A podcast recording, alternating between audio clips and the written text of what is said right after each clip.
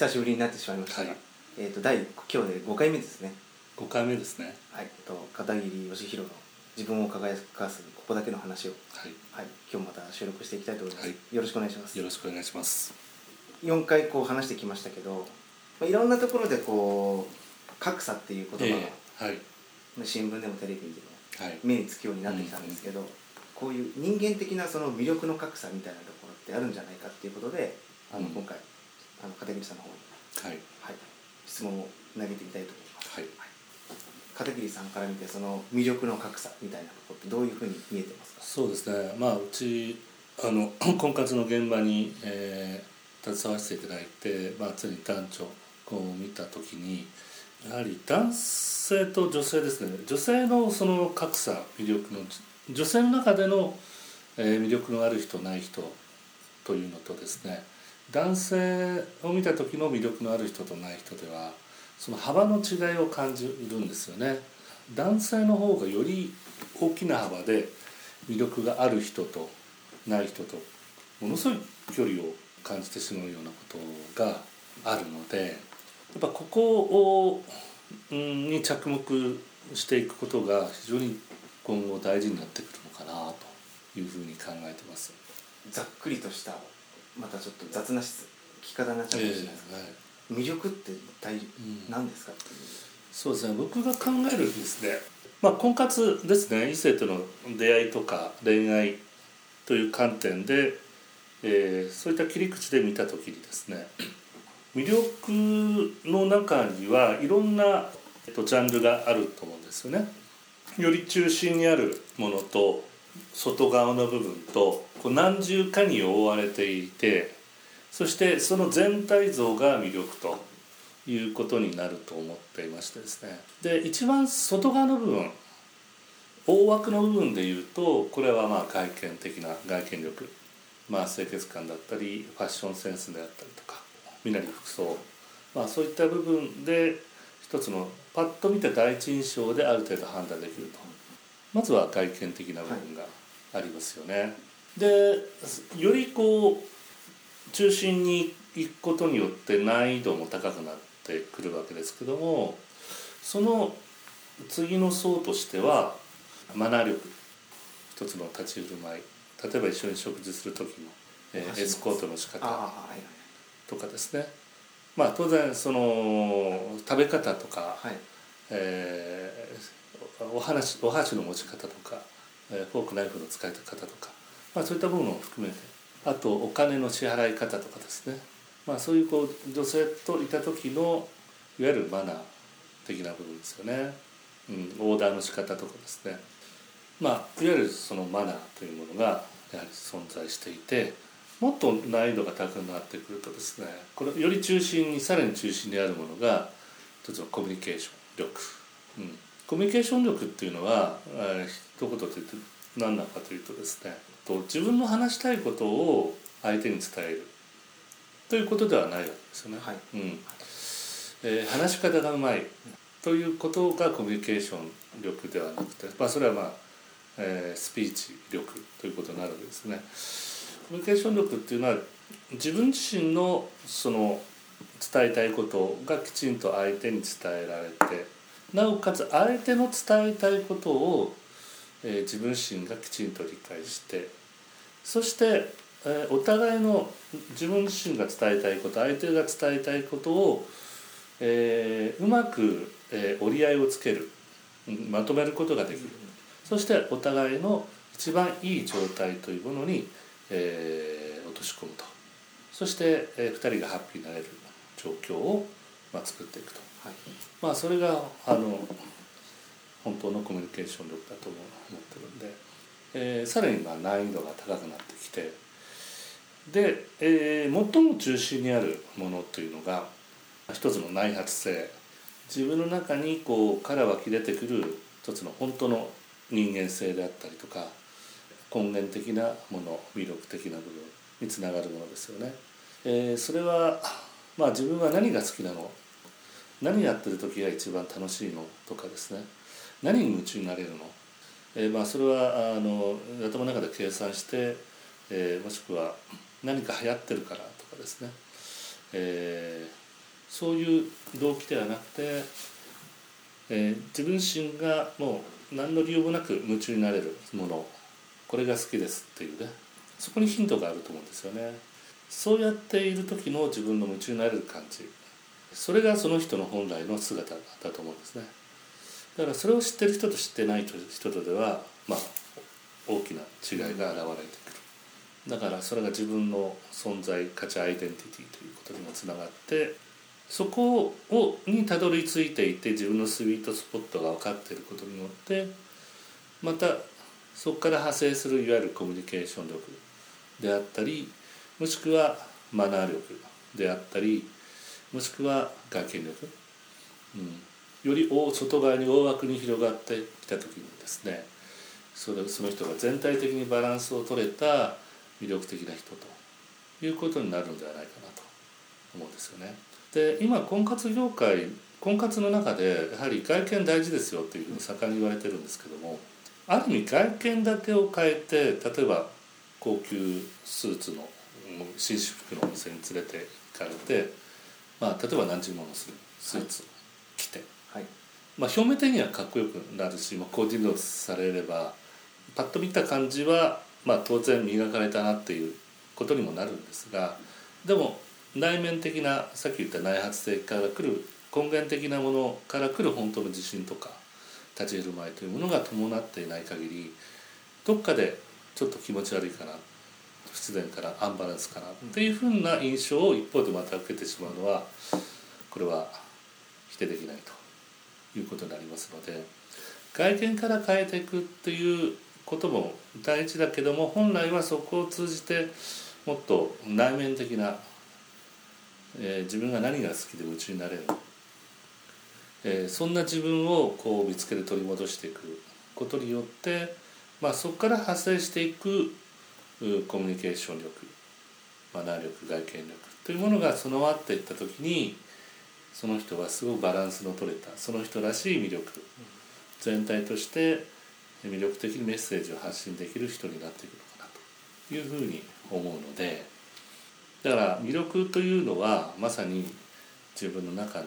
内発性の、えもの醸し出される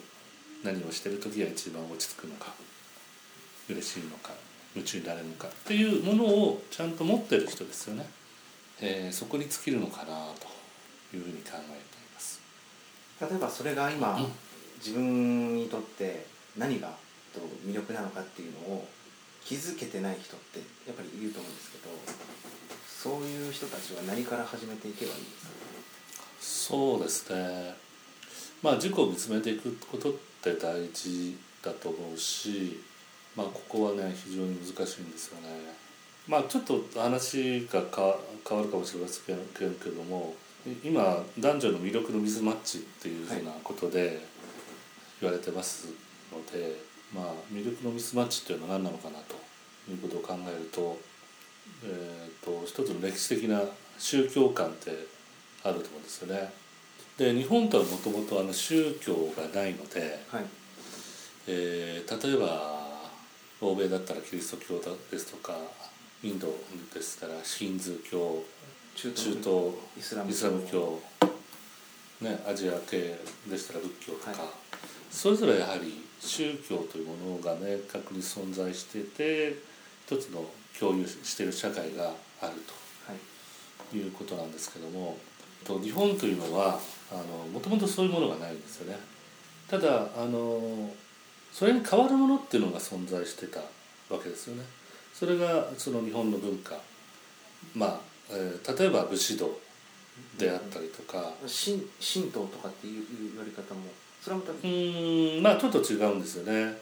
もともとあったものっていうのが桜の花が散ることの美しさを感じる心とかですね。まあ人間関係の中のまあ武士の中での一つの流儀とか美的感覚とか、えーそういったものを共有している世界観というのがあってでそれはあの別に武士だけじゃなくて一般の民衆もある程度その文化圏の中で、えー取り組んでいた、えー生活していたということが言えると思うんですね。まあ一つのそれはマナーだったり相手を思いやる心だったりとかですねだから社会の中で共有していたということは、まあ、いわゆる男女の中でも共有しているということがあって、まあ、江戸から明治大正戦争の、うん、昭和初期までは、まあね、やはりその共有した文化圏の中で欧米の宗教には変わる外国のねそういうものがあったと思うんですけどもで日本というのは戦争を経験してですねそれで、えー最初に第一次世界大戦で、えー初めて敗戦国になったわけですね。でその時に敗戦したことによって戦勝国の一つの価値観というものがやはり多大なる影響を及ぼしていったということがあるのでもともとの一つのその日本の文化というものと日本人は豊かになっていきたいと、えーそういうあの願望というものがあってまあそれは他の世界各国まさにそうなんですけど、はいただ戦争で負けたことによってその希望も果たせないもしくは希望を失えてしまうような期間というのが6年間ぐらいあったわけですね1945年から。ただその中で戦後の冷戦構造のバランス感覚の中でやはり日本の立ち位置というものも戦勝国にとって非常に重要であるというような認識を新たにしましてそして日本がこうしていくというねきっかけがその後与えられたと。当然もともと持っている能力技術力とかまあそういったあの潜在的な能力というのは非常に高いものがあったわけですからまあその中で日本の経済が復興した高度経済成長というのが戦後1950 1951年以降、えー続いたわけですよね、えー、1980年まで約30年間。80うんと40年間近く続いたと、うん、だからそれも一つの豊かになるという宗教。はい。豊かな生活を共有したいというまさに宗教的な感覚だったわけはい。です、で文字通り日本は豊かになっていったわけですよね。でその中で、えーとえー男性は兵士として、えー外に出るんではなくて企業戦士として、うん。えー戦いに行ったわけですね。はい。でえー女子はその企業戦士として戦いに行っている男性男子をお家で守って支えるという。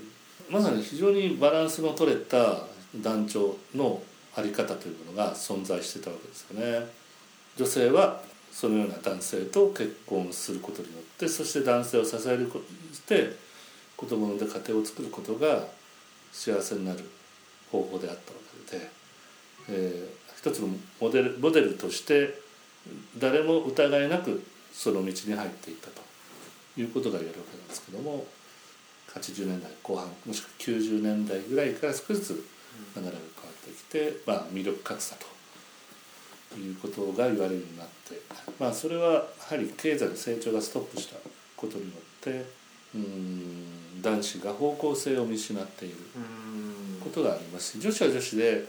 雇用機会均等法で、えー制定されて社会進出するという中で男子に頼らなくても、えー生きていける、えー生活する分には困らない。という時代に差し掛かってきた時に今はまあ女子力アップ、えー女子はますます活躍の場が広がってそしてまた自分を磨いていくという流れに来てまして。でかといって男子というのは、えー方向性が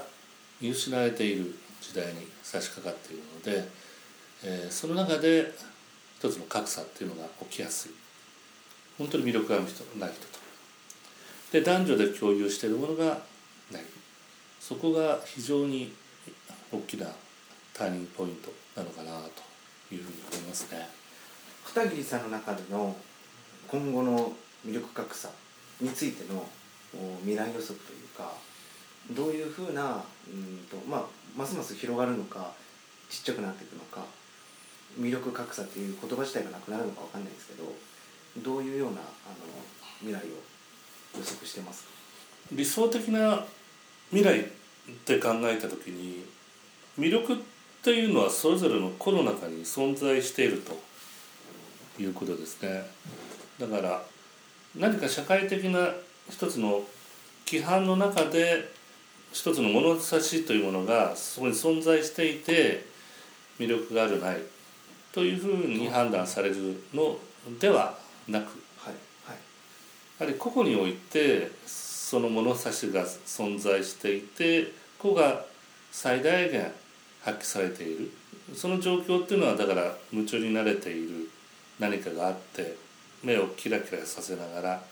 えー人々が生きているという状況ですよね。結果その魅力の種類は違うけれども魅力の大きさっていうのはある程度等しくそれぞれが持ち備えているとまあそんな自由な社会というものが今後確立されるべきであってそれが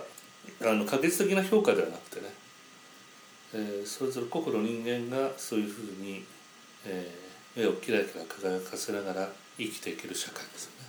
結果それは男子も魅力的に見えてしまうしうんあそうですね。もっと今以上に男女の恋愛というものが盛んになってくるのかなと思いますね。そうなってくるとやっぱりもっともっと世の中は多様化うん、していかないとなかなか難しいのかななんてちょっと思ったりするんですけど。そうですね。だからいろんなマスコミの在り方とか政治の在り方とかね、うん、本来はもっとそこから突き抜けていく一つの何かええエネルギーというものを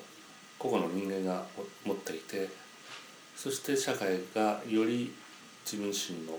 心の根源にあるものを認めてくれるようなものに変容していくというね。